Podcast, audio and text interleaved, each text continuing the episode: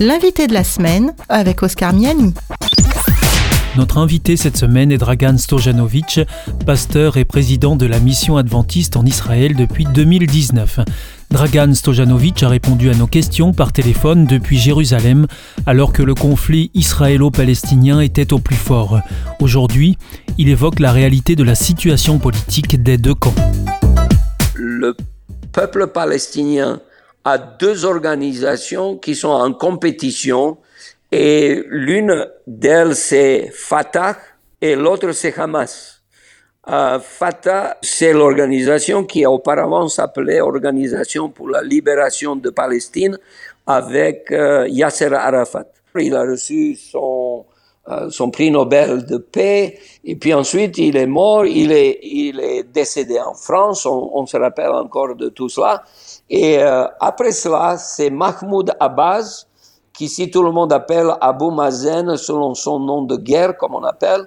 Alors lui, il est depuis peut-être 2004, 5, 6, je ne sais pas exactement, il est président de Fatah, c'est-à-dire il est président de ce qu'on appelle ici West Bank. Je ne sais pas comment on dirait ça en français, la côte euh, ouest du fleuve Jourdain. Donc, euh, les Palestiniens sont regroupés dans West Bank et puis encore dans le Gaza.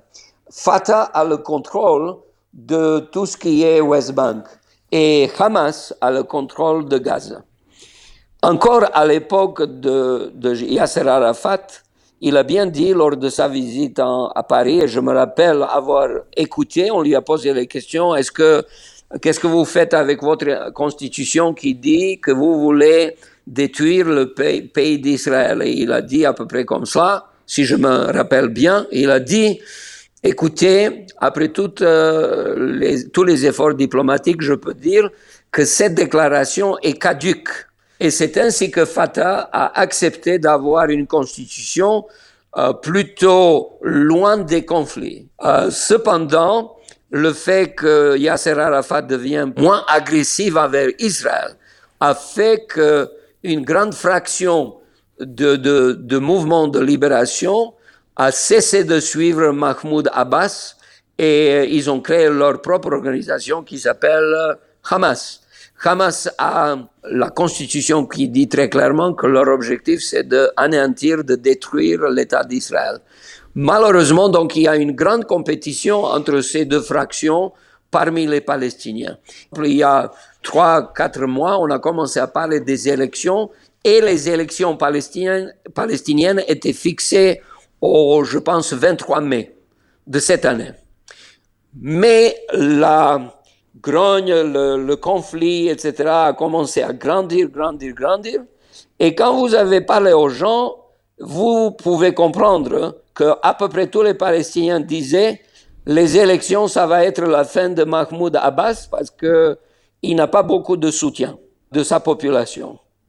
Et finalement, comme le conflit a grandi, vous êtes venu à la conclusion que c'était une très bonne occasion pour Mahmoud Abbas de dire, à cause des violences, nous ne pouvons pas faire des élections et ces élections ont été reportées indéfiniment. Ce qui voudrait dire qu'au moins une réalité que tout le monde voit ici, c'est que Mahmoud Abbas, sans élection depuis 2005 ou 6, je ne sais pas exactement, il est déjà 15 ans au pouvoir et je pense qu'encore quelques années, il restera. De l'autre côté, vous avez la réalité d'Israël. Israël a eu au mois de mars les élections et euh, dans cette élection, euh, le premier parti, c'était Likoud de Netanyahou. Il a reçu le mandat de président Rivlin de un mois pour former le gouvernement. Quand il a pas réussi, il était obligé de rendre le mandat selon le protocole, le processus électoral. Il a rendu au président et le président a donné un monsieur qui s'appelle Yair Lapid, qui a eu le, désir d'avoir une grande coalition qui englobe pas seulement la gauche parce qu'il était de gauche, mais aussi les partis de droite et même quatre représentant des Palestiniens. C'était une chose nouvelle dont on discutait beaucoup. La violence a grandi de plus en plus, de plus en plus.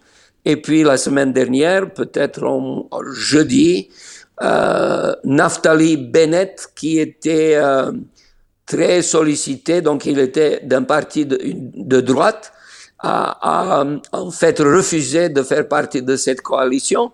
Rien que la violence a fait que le rêve de la coalition de gauche est plus ou moins disparu. Ce qui voudrait dire que le Premier ministre reste. Alors il est toujours là et même dans certains journaux palestiniens, vous pouvez voir euh, les images des missiles qui sont envoyés de Gaza et euh, Netanyahou qui félicite, euh, donc c'est juste une histoire bien sûr, félicite sa femme et il dit alors quatre années de plus pour nous.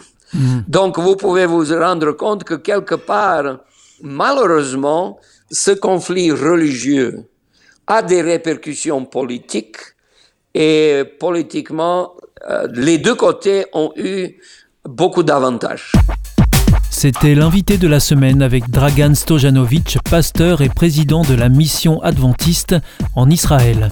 L'invité de la semaine est une émission signée Hop Radio.